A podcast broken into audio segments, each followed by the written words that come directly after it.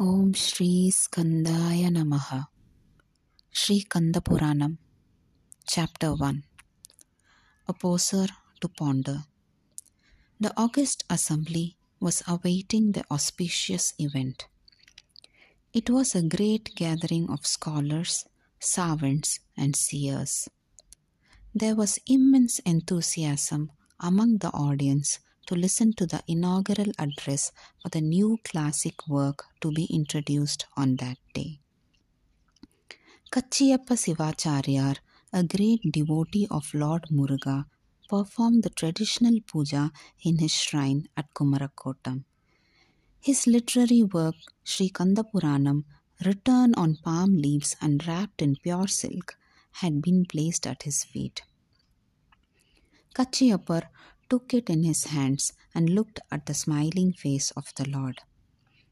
Muruga, my Lord, please help me with your grace for a smooth inaugural function today. With this prayer, he respectfully took his work and started moving towards the hall. The audience welcomed him with great applause, and his heart was filled with joy at the reception. This was the day of his dreams that he had long awaited for.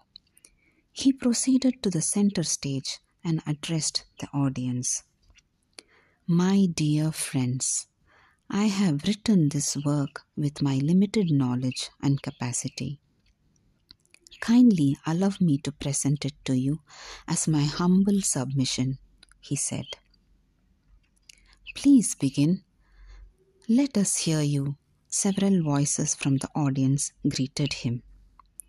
He sat on the stage and raised his work to his eyes in reverence. He opened his eyes after meditating on Lord Muruga for a short while, offered a few flowers on the literary work on palm leaves, and then started his presentation in a bold voice. He read out the invocatory passage addressing Lord Ganesha, which started like this Tigada Chakkara Chemmuga Maindulan. Paraphrasing the first line, he said, Lord Siva, with his ten glorious hands and five divine faces. A scholar stood up from the audience and interrupted the presentation. Yes, sir, do you want me to read the passage again? asked the presenter. I have a doubt here. Please clarify it and then proceed, the intruder said. May I know your doubt, sir?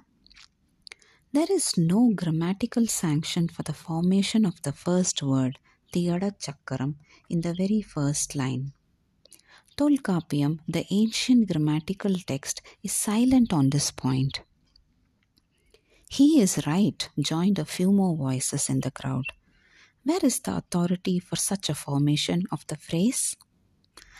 I am afraid I am not aware of it. The first line was given to me by Lord Muruga himself, and hence I have just con- continued and completed the stanza suitably. There was a mild flutter in the audience. Lord Muruga might have helped you with the first line. But how do we approve it as correct? Let your Lord testify before us that He was the author of this line. Or you may show us the relevant authority from any grammatical text, otherwise, we cannot accept its authenticity. A section of the audience agreed with this group and demanded a proper explanation. Kachiyappar had started the presentation with the invocation to Lord Ganesha with great joy. Should there be an objection to the very first word itself? Such a hassle right at the start was unexpected.